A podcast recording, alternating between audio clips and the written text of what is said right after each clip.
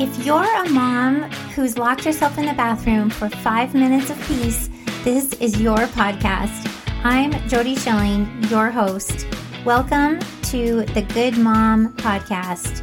Here, we will talk about how to stop people pleasing, how to stop doing too much for everyone else, and we'll define what a real good mom really is. I can tell you, as a mom of four, I have been through it all and I beat myself up for years believing I was not enough. I finally cracked the code on how to be my real self. I learned how to stop apologizing, and it changed everything. You can start now to be the real you, the mom you were always meant to be. Let's do it. Welcome to episode 31. This is part two on neurodiversity. And I just want to briefly address a couple other terms in relation to neurodiversity that I didn't touch on last week. And also the the argument against using the term neurodiversity. I just want to clarify a little more on that and share one more time that that I think if we have conversations around terminology like this and we think about the implication of the way that we talk about the brain and with the way that we talk about the strengths and the talents and the capability of the brain, regardless, and sometimes as a benefit to having neurodiversity and having a diagnosis such as autism, where there's other aspects of the brain and capability of the brain that is that are enhanced. And when we just recognize that there's so much value in diversity, almost from the biodiversity lens, that this is perhaps something that really, as a human species, evolves us even more when we have the neurodiversity.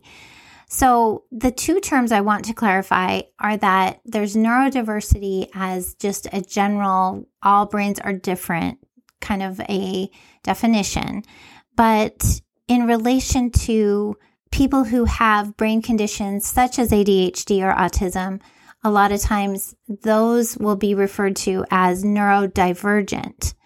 And then neurotypical is often a descriptor for people who do not have a brain condition, such as the ones that we are familiar with, like ADHD, autism, bipolar disorder, depression, or any of those.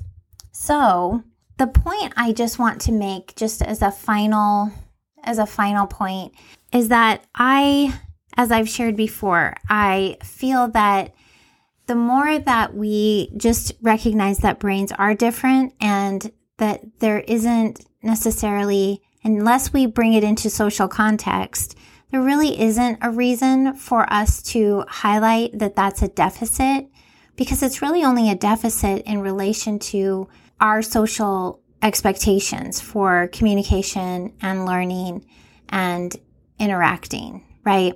And when we can appreciate that all of our brains are different and that's a great thing and there's just an absolute acceptance of that that is where i feel like we could have so much more growth just as individuals, but also as a society. And I and just envision just a, I think a beautiful thing if we think of brains as neurodiverse and we think of that as a good thing. That's all I was going to say about the topic of neurodiversity. But it's controversial because some people really do feel like the impact and the struggles that many people have when they have a diagnosis because of the wide range of impact that the diagnosis can have. This is a reason that there's some controversy around the term, and I am not afraid to talk about controversial things. So if it's a controversial topic, I'm okay with exploring that and hearing from people who have more opinions on that, I say, let's keep talking. So if that is you, you can reach me or find me, and I would be happy to talk more on this topic. You can find me at Good Mom Coach on Instagram. You can also find me at Good Mom Coach on Facebook and at my website. You can reach out to me there.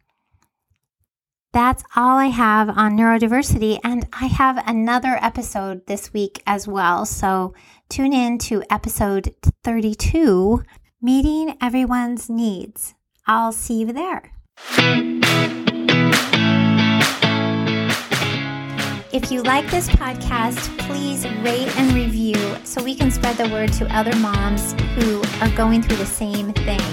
You can also find me over on Instagram. You'll find links to my website there, information about my coaching program, and free resources. Thank you again for joining me. Have a great week and please rate and review.